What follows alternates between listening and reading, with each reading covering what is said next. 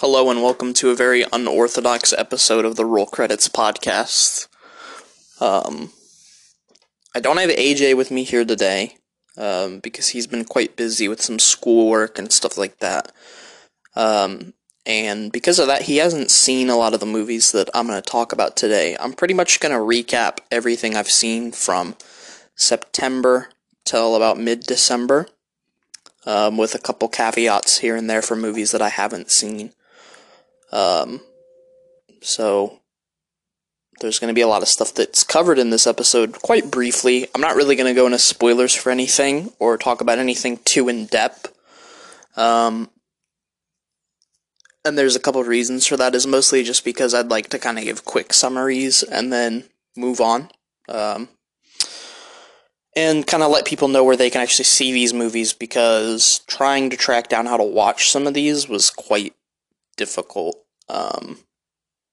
And kind of figuring out exactly when some of them are releasing, and then which ones are in theaters, and which ones are on HBO Max, and which ones are on what streaming service, and wait, okay, this movie's made by this company, but I guess it'll be on this streaming service, but wait, no, it's in theaters. Like, it's very confusing. There's a couple movies I haven't actually seen so far this year. I haven't seen The Card Counter. I have not seen James Bond yet. I have not seen Licorice Pizza, because it's not playing in my area yet. And I haven't seen French Dispatch, just because of the timing, because I think that movie was only out in theaters for a week or two around me. And then I haven't seen The Lost Daughter, and I haven't seen Mass, or The Tragedy of Macbeth. Those are kind of, or The Last Duel. Those are kind of the big ones. Those are the ones that I somehow just, they kind of skipped me by. And I just didn't end up seeing them. Yeah, we might as well go into it. I'm recording this on the 17th of December. So this will have been a day after I have seen Spider-Man: No Way Home. I'm not going to spoil anything, because I think it's a movie that is best said, or best kept, to as little knowledge as possible. So I'm not even going to really beat on any plot points. I'm just going to talk about kind of my score. I think that this is one of the most special theater experiences I've had, probably in my life. Because it was a packed theater, the first showing in my area, and people were pretty, normally when that sort of thing happens, you get a lot of, like, weird fanboys and people talking the entire time during the movie, and there are a couple people off to the side that would say stuff or, you know, whatever, at, you know, times, and you would miss, like, a line of dialogue here and there, but that's, whenever a theater's so packed, that's kind of what happens. There were, they had to come in multiple times and, like, assign people to their seats. There were only two seats in the entire theater that weren't filled, which was, ironically, two of them. One of them was on the right of me, and then the other one was, like, very, very down in the bottom left, and then everything else was filled. So it was interesting, but just having that communal response to a movie, and, like, having everyone back in a theater, because since I saw 1917, there really hasn't been a movie that's full, and even then, that theater was only packed about 50%, but, you know, that was all the way back in December of 2019, and I've seen movies in theaters since then, like Candyman and The Green Knight and stuff like that, Venom 2. House of Gucci, and they're, at the most, they're maybe packed 25-35%. This is going to be really awkward to record because AJ's not here to fill time when I'm taking drinks or breathing. Take a drink every time I drink. We'll make that into a game. But it was just fun. I mean, sometimes there's movies that you judge on a technical aspect, and then performance and all that, and you kind of know what you're getting into whenever you go into it. But Spider-Man's just pure fun, and was just such an enjoyable experience. There's a lot of technicality behind it. There's a lot of interesting, you know, surprises and stuff like that. I hadn't seen some of the promotional stuff, so I didn't really know the extent of how many villains were in there. I'd obviously seen, like, memes and stuff of Willem Dafoe, but I wasn't really in on leaks and stuff, and to be honest, I really, once a movie's announced, I kind of know whether or not I'm going to see it. And something as big as Spider-Man, especially for the podcast, I'm going to see it, especially being a massive Spider-Man fan. But I'll leave it at that. I'm sure once AJ sees it, I think he's going to watch it later tonight or tomorrow. We'll probably do an episode going into full spoilers, which will be probably about 30 minutes long or so. So, for Spider-Man, I'm feeling like a 4.5 out of 5. I'd be really, really surprised if it wasn't in my top 10 at the end of the year. I really enjoyed it. I thought it was really, really enjoyable, and you know, it was just nice to have that again, have that back. That was like a Super Bowl moment, you know, like,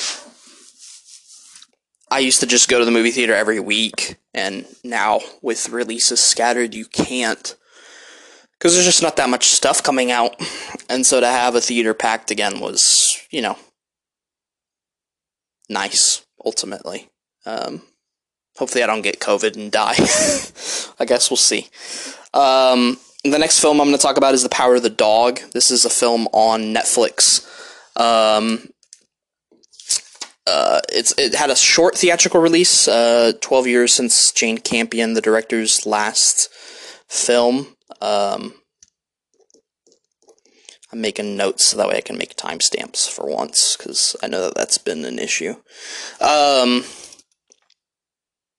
I thought this movie was excellent. It's obviously been playing festivals and has been an award frontrunner for a little bit, and people have talked about the Benedict Cumberbatch performance as pretty transformative. I genuinely didn't know that he had that in him, because I think it might be the best performance of the year. It's extraordinary, and he really carries the movie on a lot of his back, but it's also has a fantastic supporting cast with Jesse Plemons and Kirsten Dunst and Cody Smith-McPhee, and production design, cinematography, the music by Johnny Greenwood is just phenomenal. I was really knocked back by it. I didn't expect it to really hit as hard as it did, but it's such a good, like, character study and performance piece, and it does have some kind of No Country-esque elements, which obviously is going to get me, and kind of that, like, neo-Western feel, but I just thought it was phenomenal. I thought it was really, really above and beyond, and definitely one of the better movies I've seen this year, so I'm feeling a 4.5 out of 5 for Power of the Dog. That might go up, that might go, I don't think it'll go down, but I think on a rewatch or something, it could definitely go up, or with time, if that performance kind of stands amongst the others this year as, like, one of the better performances of the year, or, you know, since a really long time. I think it could really hit, and I would highly recommend it. It's available on Netflix now. There's no time that it's, like, going to go away or anything, so just, you know, if you have Netflix, you can watch it. It's called Power of the Dog. Highly, highly recommend it. Think it's really, really one of the best of the year. A movie that I saw really quite a while ago was Venom 2, which I was kind of dreading going into it, because I was like, oh, God, this is going to be dog shit, because all the promotional material looked really bad, and it just didn't look great going in. But I thought it was actually, like, really fun. It was short, to the point, pretty standard structure. Not every joke landed, but it was just, like, a fun in-and-out experience. Again, I'm a big Spider-Man fan, so just watching Carnage and Venom beat the shit out of each other for, you know, 30 minutes out of the 90 minutes that's there was fun. Like, it was just an enjoyable experience. Not as enjoyable as Spider-Man, not like a absolute you must go out and go see this, but, like, if you're a Spider-Man fan, or you're looking for something kind of dumb and fun, like, I don't think it's essential viewing this year, but I'd give it like a 3 out of 5. I thought it was a fun movie. CGI looked a lot better than I actually expected, and it was just, you know, pretty great. I was really surprised. I think that's one of the most surprising movies of the year, because I was going in really expecting, like, this is going to be complete dog shit, and it really wasn't. So that's my thoughts on Venom 2. I thought it was a little bit better than I had expected going in. Something that was not better than I expected was The Many Saints of Newark, which gave me some strong El Camino energy of just like, why does this exist? But in all of the worst ways, because at least El Camino is an enjoyable ride that's technically well made and has some really great performances. Many Saints of Newark has none of that. The main character is interesting, and Michael Gandolfini's son, who's playing a young Tony Soprano, like, I think that those are the standouts. I think everyone else in this movie is like pretty awful. Yeah, I did not like this. I thought it was technically ill-made. Performances were all over the place. The pacing was off. It just felt just really bad. I thought it was incredibly disappointing and really missed the spirit of what The Sopranos was. I'm feeling a 1.5 out of 5 on The Many Saints of Newark. I thought it was quite atrocious. I thought it was... even for like a obvious cash grab film, I thought it was kind of dog shit. I don't really use that term lightly, but I thought it kind of sucked and was boring at parts. That was the most surprising part, was that it was actually quite like boring. Speaking of boring, I guess now we'll talk about Eternals. Why the fuck is this movie 3 hours long? There's elements of Eternals that I can respect. I mean, they took a shot in the dark, and they got a director that, you know, has some potential. But, man, like, I don't really know what the plan was with this, because none of the characters hit, because they're really not on screen long enough to have those moments, and then whenever they are, they disappear. And a lot of the CGI just looked like dog shit. I mean, it just looked bad. It looked like they, like, lost their budget halfway through, but it's Disney and Marvel, so, like, that shouldn't happen. And it felt so long. I mean, I really can't... I didn't enjoy any part of it. I think that that's the problem, is that for 3 hours I was sitting there just kind of going, like, okay. And it was just so boring. And for a movie that had quite a bit of potential, it's really disappointing to say that it really is one of the worst movies of the year. I'm going to redact my score, because at least this movie is trying a little bit on some fronts. I might not care enough to actually go revise the review on Letterboxd. Oh, shit. This is what happens whenever you record solo, as your dog runs through and knocks over your phone. Or your mic. Yeah, Eternals is fucking bad. If you're a Marvel fan, you might like it, but even people that I think are in the Marvel circle really don't like it. I'm giving it a 1 out of 5, because at least it's trying, which is more than I can say for some Marvel stuff. Yeah, not good. Something that clearly isn't trying at all, though, is Red Notice, which I think at this point between this and Free Guy, I can declare that Ryan Reynolds is sent from hell directly to destroy the film industry from the inside out. What a fucking just piece of shit slog, like, unenjoyable movie. I mean, every bit of charisma that The Rock has on screen is just voided up by Gal Gadot and bad CGI and a terrible script. Just, yeah, not good, and also the fact that it's not good, but it also just represents, like, the worst that film has to offer in 2022, and kind of the reasons why people aren't super interested in investing in films that actually are good, like Power of the Dog and, you know, stuff that I'll talk about later on, is because then they get hit with stuff like this, which is just such a drop in quality from even stuff that we had a year or two ago. Obviously, performances are bad, production design, dog shit. Cinematography is bad because they do the shaky cam Michael Bay shit. Just like a failure all around. It's somewhat embarrassing. I think that this is definitely like a top.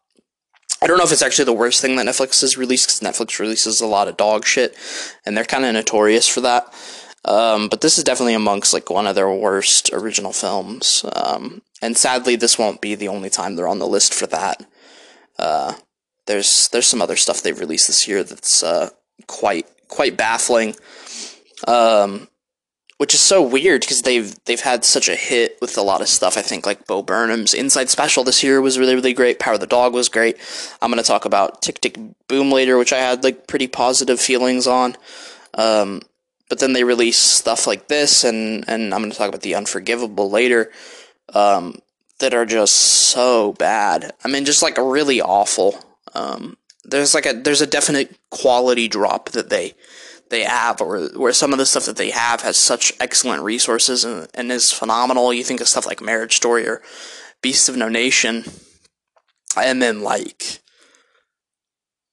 they just release like some of the most bland shit like this in Bird Box, where you're just like, what the fuck is this? Like, why is this?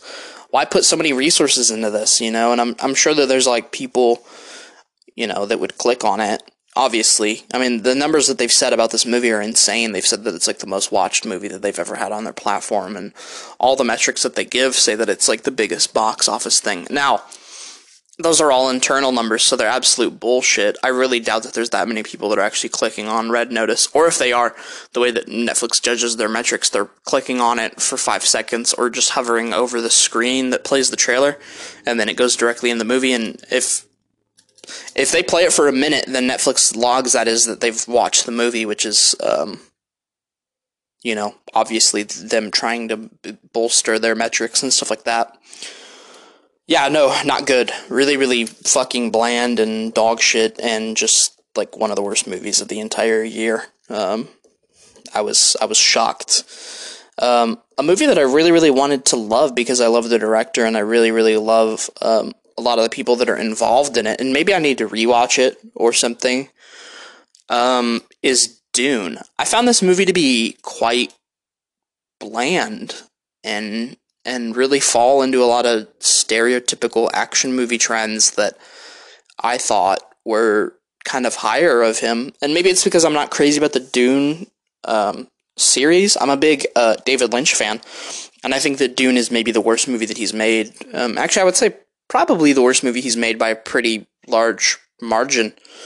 And I don't think his interpretation of it is awful. I think it's like, again, decent, probably a 2, but which is like good for me, because I'm pretty rough on films. But I thought that this was just like kind of generic. I thought Stellan Skarsgård as the villain was like good, and I thought Timothy Chalamet's performance was kind of bland, which is, you know, bizarre because I really like him in a lot of stuff.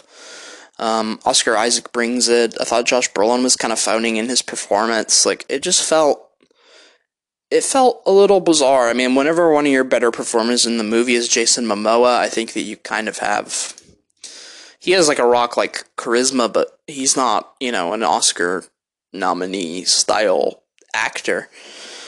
So I don't know. Maybe whenever the second part comes out, it'll fill in better and bigger and all that, and it, you know, I appreciate a movie like this getting a big theatrical release and people giving it a chance, a movie that's coming from an auteur filmmaker who has quite a budget and quite a cast, and I really did want to like root for this movie and champion it and say that it's like one of the better movies of the year, but it's just, I can't, because I just didn't enjoy it. I didn't love it, and I think that that's it's one of the more disappointing movies I've seen this year. Not that I was going in with super high hopes, but I love Denis Villeneuve's movies so much. I'm looking over and I've got, you know, Prisoners is on my shelf, Sicario's on my shelf. I love Enemy. I love, you know, pretty much everything he's done. Arrival, which I know is like a big, AJ hates that movie, but I love Arrival. I think it's really, really solid. And then obviously like Blade Runner 2049 and stuff like that. I just think he has like such a solid filmography, and even going back further into some of his other films, that people are probably considerably more unaware of, kind of before he found his voice as a filmmaker. This just feels off. It feels like it didn't quite hit, and sure, it has a lot of technical merits, and sure, it should be nominated for a lot of technical things, but it just feels, I don't know, it feels bizarrely lifeless, which might be the point,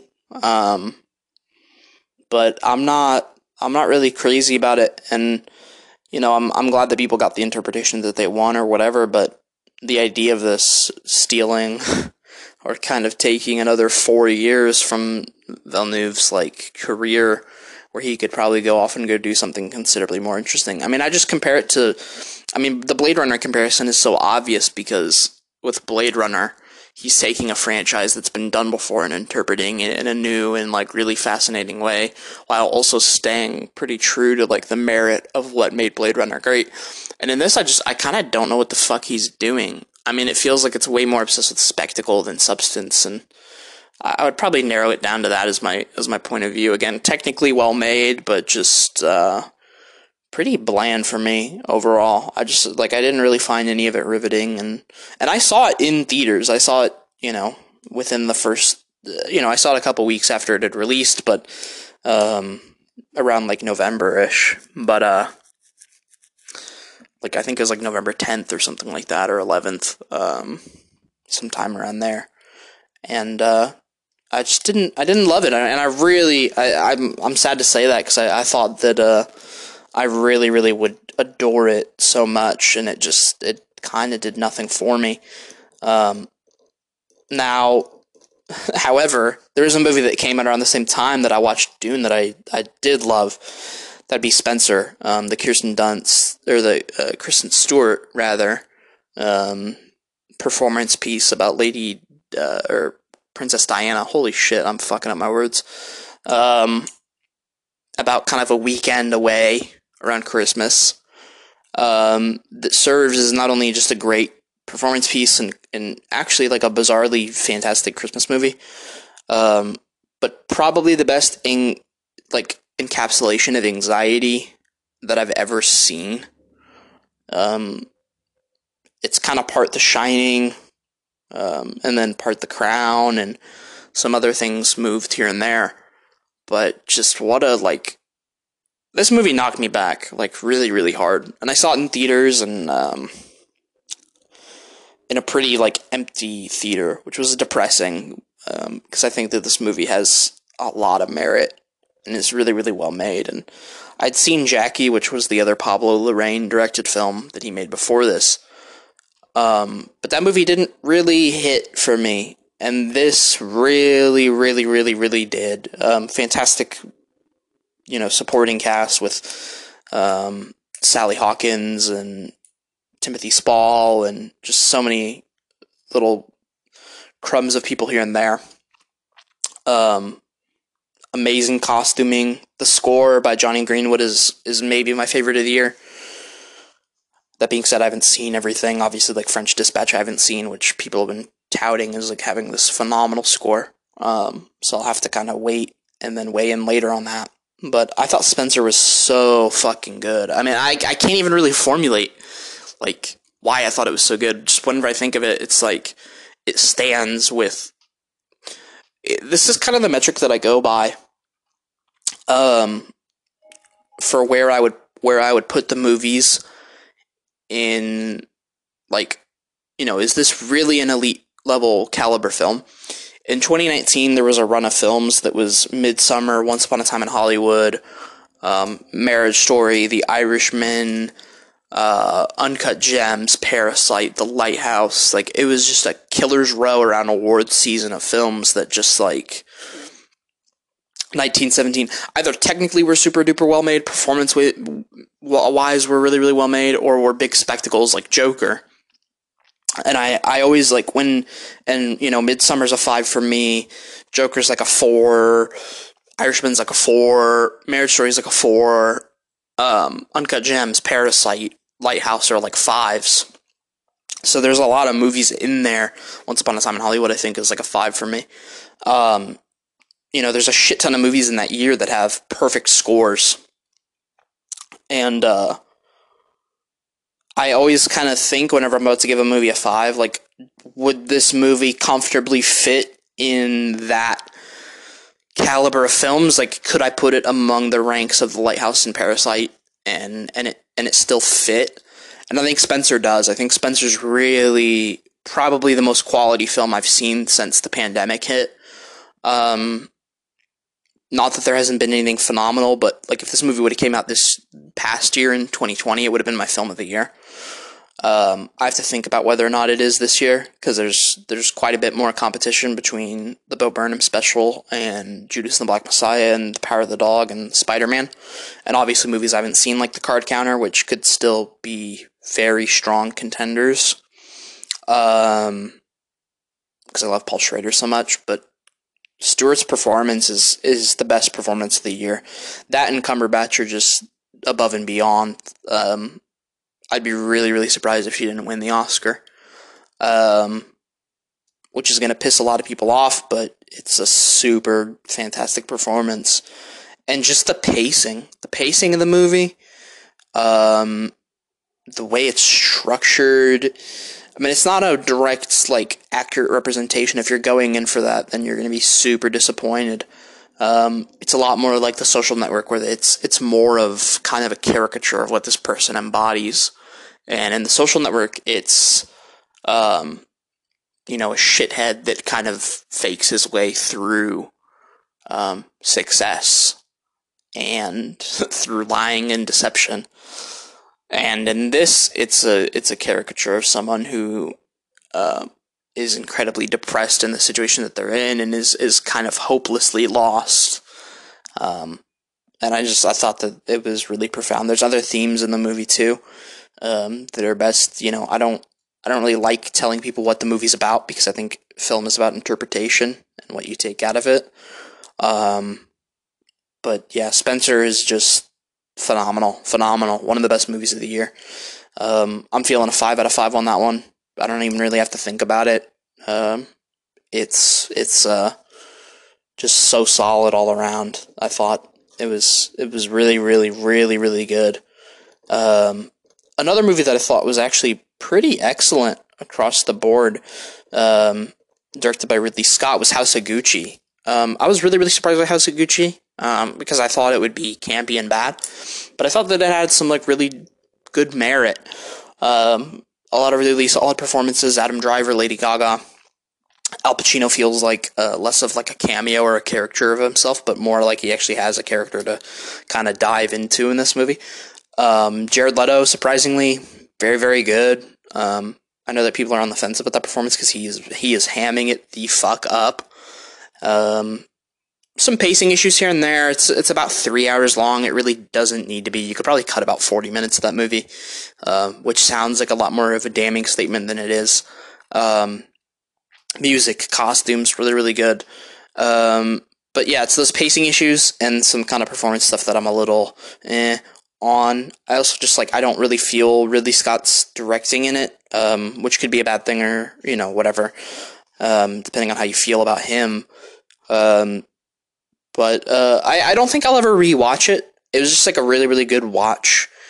I would recommend, like, this would be, to me, this is like the quintessential back when like you could go rent movies from a place. This would be like the ultimate like Redbox rental, where you rent it for a night for like $2, and then, you know, or if it's on like FX, you record it and then watch it. Like that's kind of where this fills in for me. You know, it's a campy movie that's fun to watch the first time, and then you never really think about it much beyond that. You know, It's good. It's good, I would say. I think the Gaga performance is a little overrated.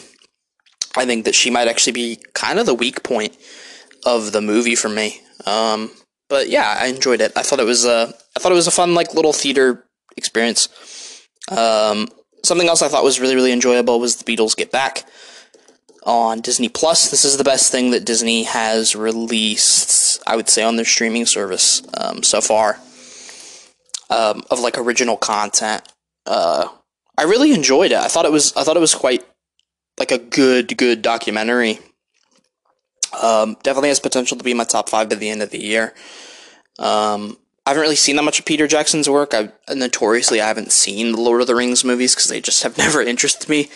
And I'm waiting probably to watch those with AJ at some point because I know that those are some of his favorite movies all time.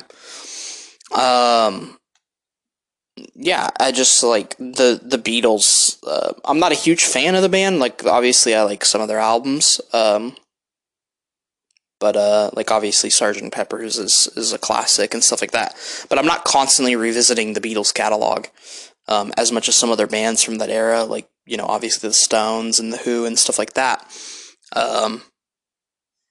Even artists around that time, like Otis Redding or Bill Withers, I kind of revisit just a little bit more. But I thought it was an interesting documentary.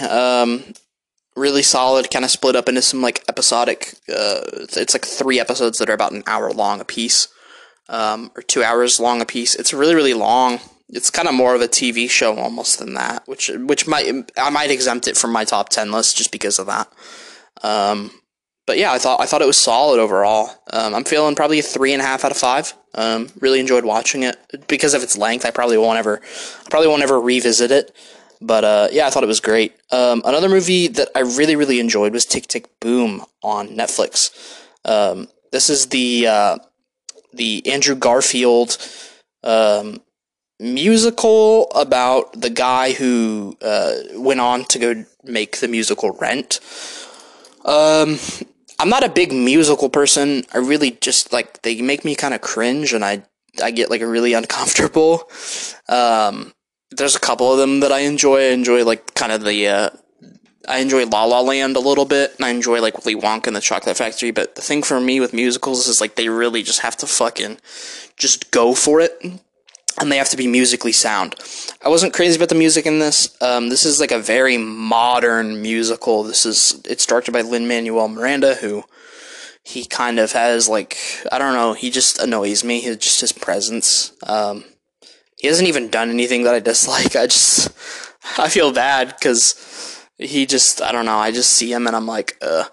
But the Anthony Ramos I think it's Anthony Ramos. I forget the supporting actor that's in this, but he's really, really solid. And obviously Garfield. I think Garfield's like one of the best talents we have.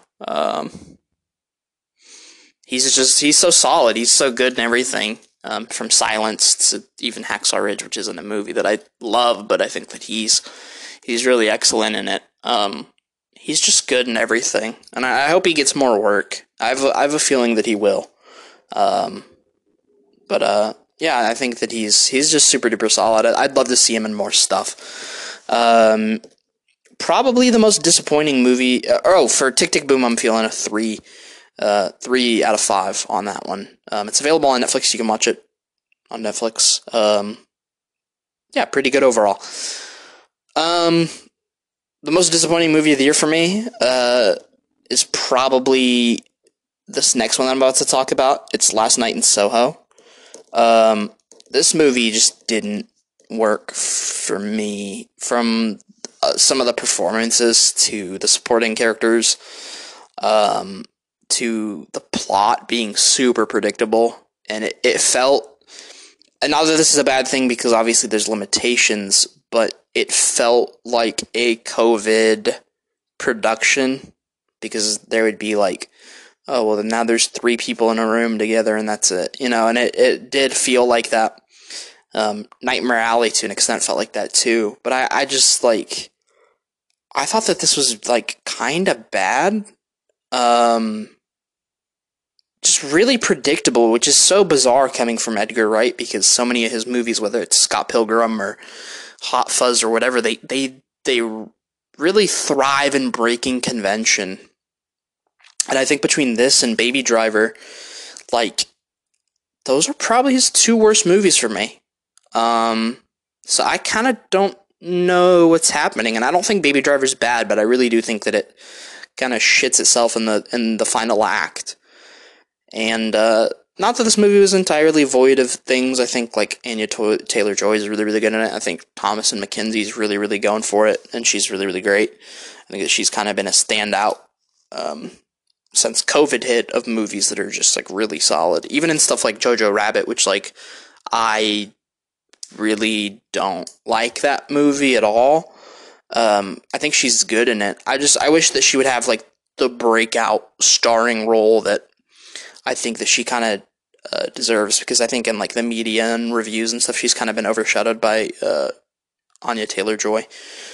So hopefully she gets that. But yeah, Last Night in Soho, I wasn't crazy about it. I'm feeling probably a 1.5 out of 5 for this one. It won't be on, like, my end of the year worst list or anything like that, but I was not crazy about it really at all. I thought it was really, really not good out of 10, probably. Yeah, I was a little bummed out by that one. The next film I watched was King Richard, which I thought was good. It reminded me a lot of, like, kind of, you know, 90s, 2000s movies where it's, like, this kind of uplifting, like, you know, sports movie with just a little bit of things here and there. I think, like, obviously, I think Moneyball is still the worst, or is still the best. Holy shit. Moneyball is still the best to do that. I think King Richard's just good. Obviously, Will Smith is going to get a nomination. I'd be surprised if he didn't win. It's just good all around. Like, I don't think the movie excels in anything, but I don't think that it's bad in anything. This is, again, kind of like House of Gucci, like a really, really good, I'm just going to watch it once, and then that's it, you know, type of movie. I'm surprised it didn't come out around Christmas. I know that it came in around Thanksgiving, but I'm a little surprised it didn't come around Christmas because, one, that's later into awards voting, and I think it would probably fare better. But I think it's like a very, like, Christmassy movie. It's like a family movie. So a little puzzled there, but I think it's good. I'd give it a 3 out of 5. I enjoyed watching it. Not anything that I'm gonna rave about, but good ultimately. Really, really solid. Another movie that I watched was Belfast, which, if you've been following awards considerations and stuff like that, you know that this is the front runner for director and picture and kind of like the behemoth of awards this year. In the same way Nomadland was this past year, and it's pegged to win a lot of stuff. I thought this movie was technically well made, and I thought that there were some good performances, but nothing about it blew me away. And in the reverse of King Richard, a lot of the things that people have been praising or whatever about this movie, I actually found really annoying. I thought that this movie was very Oscar baity and felt a little pandering, and didn't love it. This is kind of the typical, at least once a year, there's a movie that is average or just slightly below average that comes out that is like a behemoth for Oscars. Nomadland was that last year. I didn't love that movie, although there are some merits to it. I thought the McDormand performance was good. And then the year before that was 1917, which I enjoyed more than most people, but didn't think that it should be among Once Upon a Time in Hollywood and Parasite and movies like that. I just didn't find it to be as good as those, despite being pretty decent overall. Belfast, I feel the opposite for. Belfast is probably the one that I dislike the most out of all three of those. I'm a little baffled as to why this movie's an award consideration, despite the fact that people just claimed it to be. So now it is, and it showed up at awards, and so people are like, oh, I guess, you know, whatever, from festival circuits. But yeah, no, this movie didn't work for me really at all. I thought it was quite generic, quite bland, if I do say so. I saw it in Canto. Belfast, I'm giving it 2 out of 5. I almost don't care enough to even score it. Yeah, I'm not crazy about that one. In Encanto, which is the new Pixar, I think Pixar or Disney animated, I don't know exactly. I saw that as well. Pretty good. Good sound, good music, good animation, obviously. This is obviously like Disney's bag, right? Like, this is what they do. So, solid overall. I didn't think it was as good as like Coco or some of the other more like musical stuff that's come out. But I think it's decent. I think it's like, you know, a movie that you could pop on Disney Plus whenever it comes out later and watch with your kids or whatever. It didn't do a whole lot for me. But it's technically well made, and I definitely see like the merit of it and why people would definitely fuck with it. One of the better animated movies this year, but there hasn't really been too many. So I'm feeling a 3 out of 5. I'm a little lukewarm on it myself, but it's definitely better than I think it is. I definitely have like a bias because it's an animated musical, so I'm not gonna like it as much as probably I should. So. Yeah, 3 out of 5. I think it's fine. I think it's good. Probably the worst movie I've seen this year. Let's just fucking get into it, because this is really kind of dog shit. Maybe the most offensive movie I've seen this year, not because of actually anything that it does that's offensive, but just because of its like consistent product placement and inability to do anything original without baiting nostalgia. This film is just scattered with fucking references, and it's just like, hey, remember that, and then has an incredibly weak third act, and is really, really bad about building characters throughout its runtime. That's Ghostbusters Afterlife. I'm not going to say really anything about this movie beyond that, because I think it's a massive piece of shit, and I think that it's somewhat irredeemable and really, really bad. This is now kind of my benchmark for bad films. CGI looks bad, performance is bad, production design bad, music, I mean, they don't even play the Ghostbusters theme until the credits roll, which is, if you're baiting nostalgia, like, what the fuck? 0.5 out of 5, complete dog shit. This will definitely be in the top 5 worst movies of the fucking year. I just don't know if I want to. Let's see if Ryan Reynolds commits any more sins before the end of the year, so that way I can, really figure out where the placement should be. You know, who should be beholden upon the worst of the year. The next movie I saw was Come On, Come On. I was really not impressed. I thought this movie was boring. Joaquin Phoenix is good, great performances, but I think this movie kind of fails to say anything. And I don't really understand why it was in black and white. I don't really think that adds anything to it.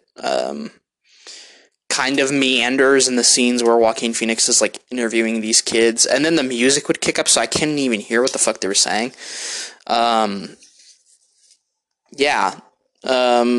Kind of disappointing. I was a little shocked that I didn't love it, especially since it's an A24 film that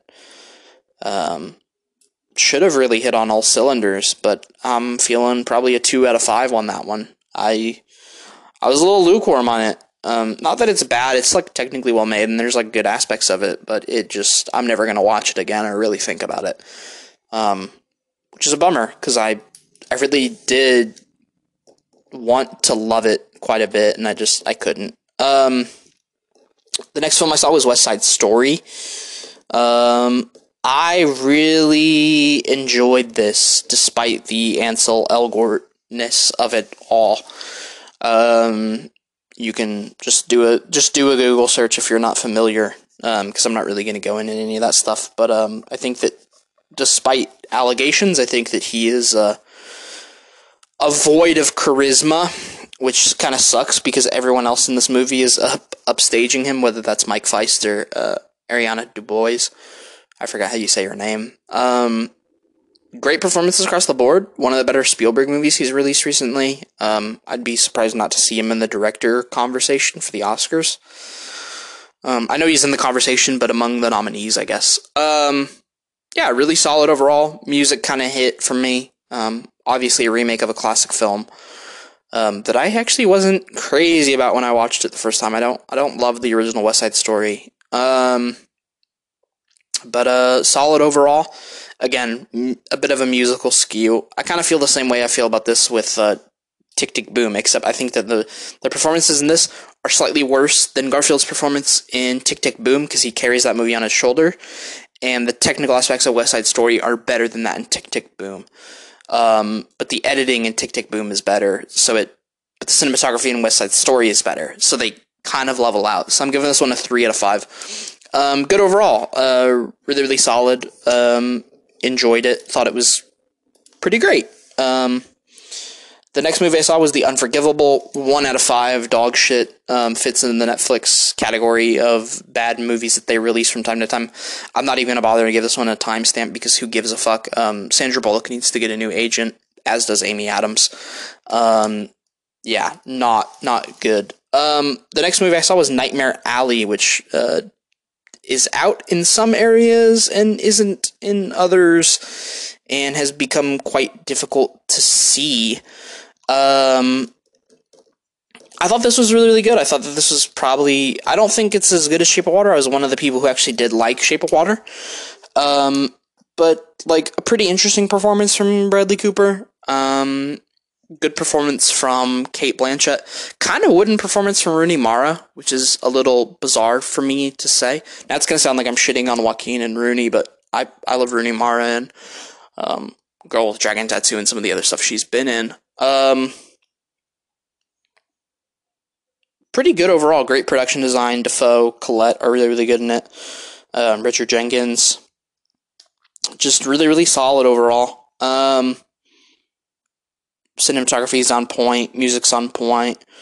If you've seen a Guillermo del Toro movie, you kind of know what you're probably getting into.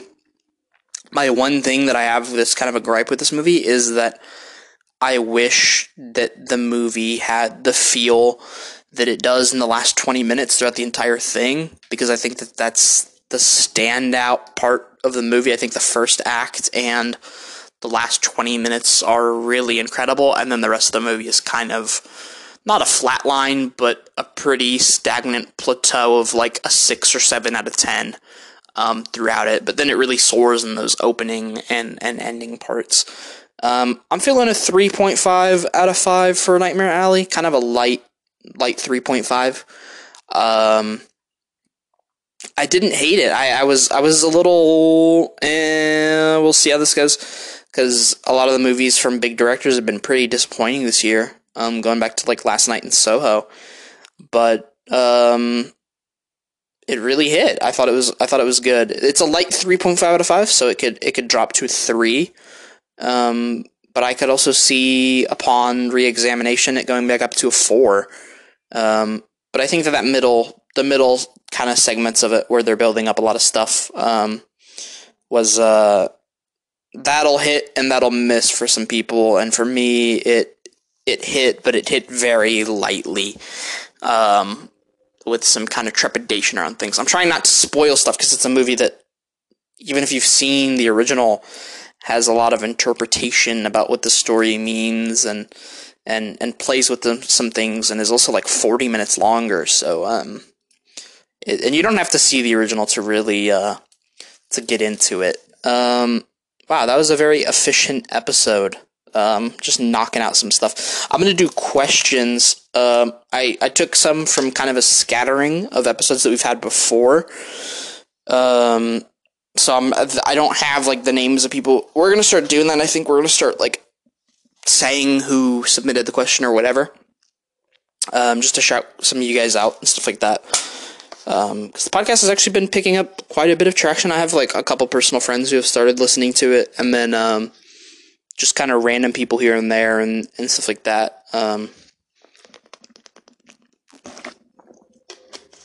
Who've said that they really like it, and I'd like to get into a regular swing of things with it, because when AJ's not busy for work stuff or school stuff, I'm either just working or really not doing anything, so that's time that I'm watching movies, because it's probably my biggest passion, and I like music and I like video games and stuff like that as well. I like all media, but film specifically is really kind of my lynch point and my stratosphere of information and stuff like that. And so AJ has not been able to watch a lot of the stuff that's on this list. Like, he hasn't seen Spencer. He has not seen, I don't think he's seen Last Night in Soho. He hasn't seen King Richard. He hasn't seen Belfast, Come On. So he can't really give his take on it, and he probably won't watch the ones that I've given a low score, because he normally agrees with me. I know he's seen Eternals. I think he's seen Dune. I know he's seen Venom 2. I know he's going to see Spider-Man. I want him to watch Power of the Dog. I keep on bullying him about it. And I think he'll see Nightmare Alley at some point, and maybe some of the others. I know he'll see French Dispatch at some point, and maybe Bond. There's stuff that I still haven't seen either, so, just to get this out of the way, because I know people have been kind of curious, my top 10 albums is on my Instagram, at muchlikedonline. I don't really see the point of doing an episode talking about it, because where you can talk about film, albums are obviously much better heard, so, I have my top 10 on there with some honorable mentions, so if you want to scroll through there, it's like a highlighted story. And I'm just going to post it there. I don't know if AJ wants to do a list himself of his top 10 or what, or if he's just going to post that or whatever, but you can follow him at Virtual Manu on Instagram. That's VIRTUALMAINYU. It used to be AJ99, but he changed it, so thanks for making things more confusing. Gotta bully him even whenever he's not here. Yeah, I hope, but we'll definitely do like our top 10 around probably mid to late January, because by that time Spencer will have been out on Blu-ray, so he will have the opportunity to watch that. I'm probably gonna buy the Blu-ray and just send him the digital code. And French Dispatch will be out, so I'll be able to watch, or I'll be able to pick up that.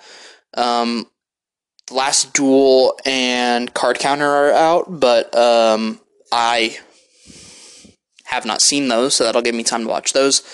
And then Don't Look Up comes out on Netflix on Christmas. But I hate doing the end of the year list like right as January hits, because there's always stuff that you haven't seen, so giving yourself kind of a month to catch up. And also see other people's lists, because sometimes there's movies that people aren't actively talking about as the year goes on, but then as movies kind of, people put their lists together, you notice, alright, so this list has this at number 4, and this also has it at number 2, and then there becomes a circulation around another movie again that becomes a pretty essential part of the year. That was kind of what happened with Parasite. And obviously that was one of the better movies of that year. I mean, it had a really, really strong festival run as well, but then people were really championing it once it came to year-end lists, and then obviously Oscar voting happened. So probably do those around, again, mid to late January. Just to give time for the list to really form and to see more stuff, quite frankly, and give time to him over his kind of Christmas break from school and work to watch more stuff. All right, question number 1, what did you pick up in November for the Criterion sale? I actually pulled all the stuff that I bought off of the shelf. So I'm just going to go through it real quick. I bought The Last Temptation of Christ, which is directed by Martin Scorsese, starring Willem Dafoe as Jesus. La Haine, which is a movie that I haven't seen, a 1995 French film. Vengeance is Mine, which is a Japanese film from 1979 about a serial killer. Have not seen that, but I've heard that that's a pretty big component of some of the darker Fincher movies. Mishima, A Life in Four Chapters, a film by Paul Schrader. I watched this when I was in college, but I haven't seen it since then, which would have been around 2016, 2017. Heard really, really good things about it. Need to rewatch it. I've seen it, but I saw like bits and pieces of it.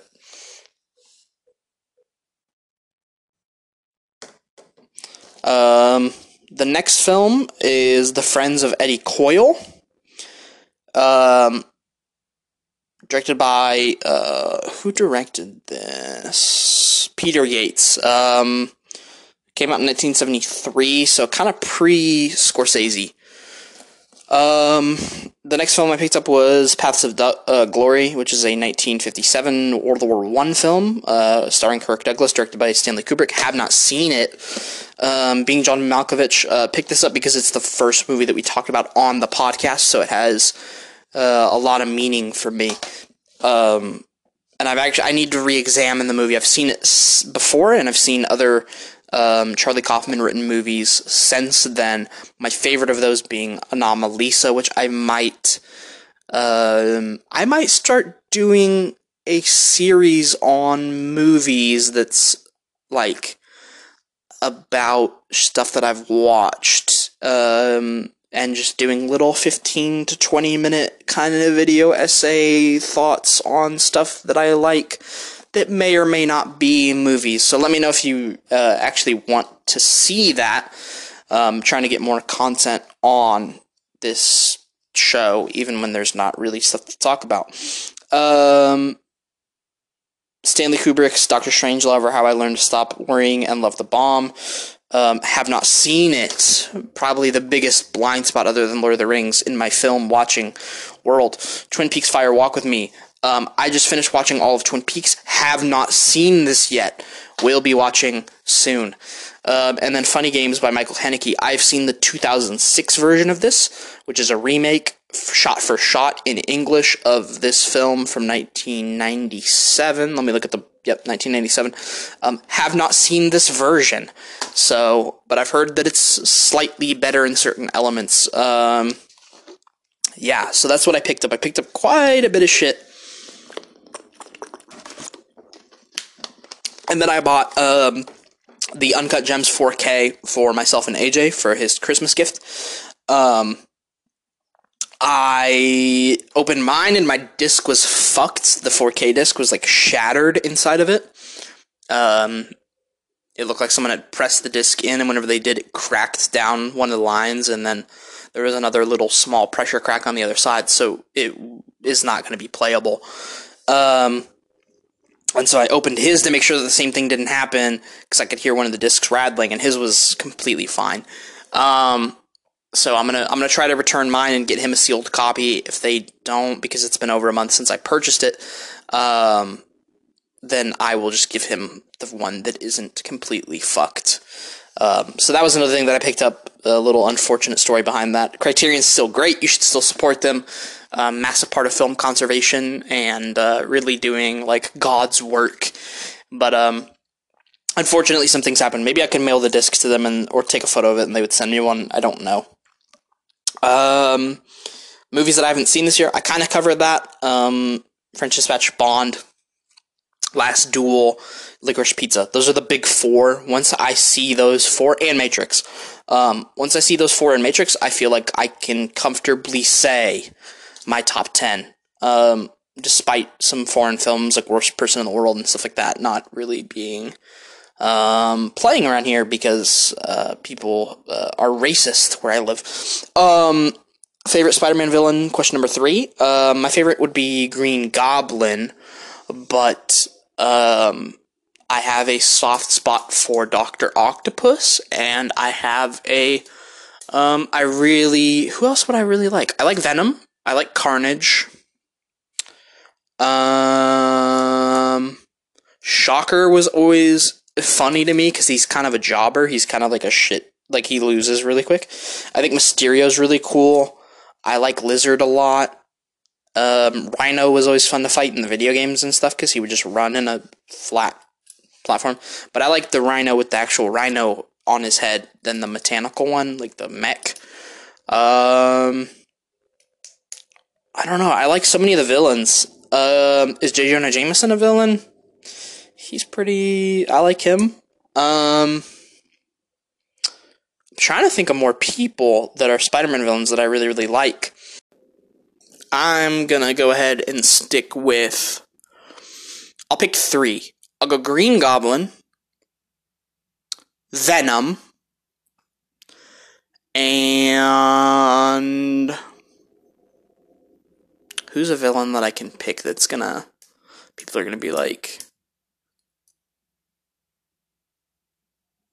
upset at me for, or like an obscure one that I can pick. I'm gonna say Mysterio. I like Mysterio. He's just cool. But Goblin's my favorite. And I really like Venom a lot too. So I don't know. I like Spider-Man, and I like the world of Spider-Man, and I like the villains of Spider-Man. They're all really sick. Most anticipated movie for the year of 2022. The Northman, and then the Batman are the two. Disappointment Boulevard, the Ari Aster, Joaquin Phoenix movie, I'm excited for. Whatever the next thing the Safdie brothers do, I'm interested in. Killers of the Flower Moon, which is the Martin Scorsese, Jesse Plemons, Leonardo DiCaprio movie. Very excited for that. Another one that people may or may not know about, but I hope is super good, and I'm really excited for it because I think it could have a lot of potential, is a movie called Bullet Train, which is starring Brad Pitt and is made by the guys that made John Wick, because I don't think they're doing part 4. I think they're doing that instead, or they're splitting their time on it. That movie, from all accounts, sounds fucking sick, and I love Brad Pitt, so just watching him super murder people in an action movie sounds cool to me.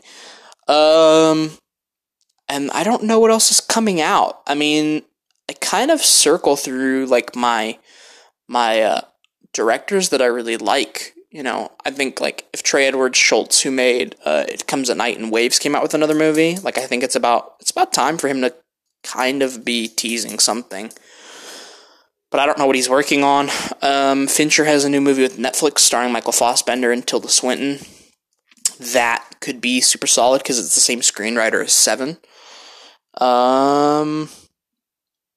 Even though I wasn't crazy about it, if they do a Dune Part 2, which I don't think would come out next year, but would probably be about 2 years away, maybe 3 years away. They probably still have a lot of those sets that they can build off of. I would love to see those. But because The Lighthouse is one of my favorite movies of all time, definitely my favorite modern film. I always have to think about it because it's so difficult for me to think of. Obviously, the Coen brothers won't be coming out with anything soon because they just finished Macbeth. I think Wes Anderson has another movie coming out next year as well. I'm kind of rambling. The two that are in contention for me is The Northman and The Batman. Big Batman fan. I'm a bigger Spider-Man fan, but the Batman movies are typically better and have more to say and are more interesting. And obviously this one looks like it's kind of going to be a big deal, with Paul Dano and Robert Pattinson. It has some, like, legitimate, like, it has some people working on it. I'm a little hit and miss with Matt Reeves because I liked some of the Planet of the Apes movies and then other ones, but I don't find myself revisiting them. So I'm curious what he's going to do with it. It seems like it is basically David Fincher directs The Batman, which is, it won't have the craft behind it that Fincher would put behind the lens. And Fincher always puts a twist on things that you're not expecting, so it won't be as good as those expectations, but I'm keeping my expectations low and just hoping for the best, because that movie's either really, really going to hit, or it's going to... I think it's a movie that...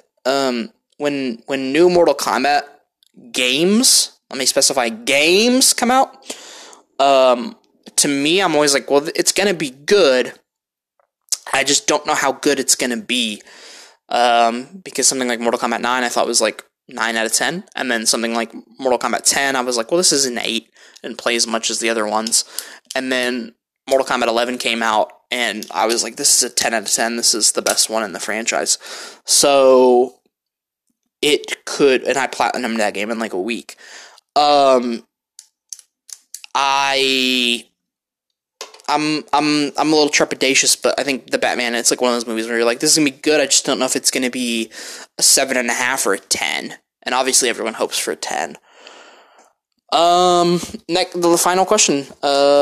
Damn, this was a really, we did this in like an hour and 5 minutes. I'm impressed with myself, the ability to just rant like a fucking lunatic. Favorite movie you've seen this year that didn't actually come out this year? I have a couple that I watched that I was really, really big on. Obviously, I watched Twin Peaks over the course of the year, and I loved that. I dived into a lot of Akira Kurosawa films early in the year, so I watched Dreams and Ran. I've seen Seven Samurai and stuff like that before. I really love both of those. I might, with that thing that I was talking about, doing the episodes about stuff that I like, I might do an episode just talking about Kurosawa films. Because his films don't feel like they've aged. My throat is starting to get really fucking dry. What else did I watch this year? I watched, I rewatched Groundhog Day, which I'd seen before, but I kind of grew an appreciation for that movie again because I hadn't seen it in like 3 years. Killing Them Softly I liked a lot. That's the Brad Pitt like gangster movie. It's really slow, but I enjoyed it. I watched Children of Men this year. I loved that. I didn't realize how much The Last of Us had just kind of yoinked that movie's whole shit. Which made me dislike the first Last of Us game. Slightly. And, I don't dislike it, but it made me grow less appreciation. I watched all of Scorsese's short films, because I bought the Scorsese shorts thing early in, around, I forget if it was June or July that Criterion did their first sale of the year, but, I picked it up when I did that. I watched Blood Simple for the first time this year. I really, really loved that. I think that's one of my favorite Coen Brothers movies. I'd give that one like a 5. I watched Memories of Murder for the first time this year. Loved that. Watched Minding the Gap. I loved that movie. I watched Good Morning, the Ozu film. I adore that movie because it's like it's the prototype for sitcoms, like good ones. That movie is like a comfortable, very, very comfortable, very cozy feeling. What else did I watch this year for the first time? If I had to pick one thing, gun to the head, like scenario for the movie that I watched for the first time this year that I really, really, really, really loved. I watched Possessor for the first time this year because it wasn't available to me when it came out in 2020. That would probably be my film of the year in 2020 if we were able to go back and redo that. I really like that movie. I like its themes. I like what it's saying a lot. A movie that AJ bullies me because I haven't seen it, but I know a lot about it. It's like, normally when I don't see a movie like Lord of the Rings, I don't really know anything about going in because I'm bad about seeing spoilers, and I hate other film criticism so much, unless it's Adam Naiman or The Ringer or CinemaScope or some of the other stuff like every frame of painting. But I dislike so much film speak shit that and there's good stuff out there. I might do. You know what? I think that might be the first episode of the thing that I do because I do want to highlight other people who do really, really great content about film and stuff like that.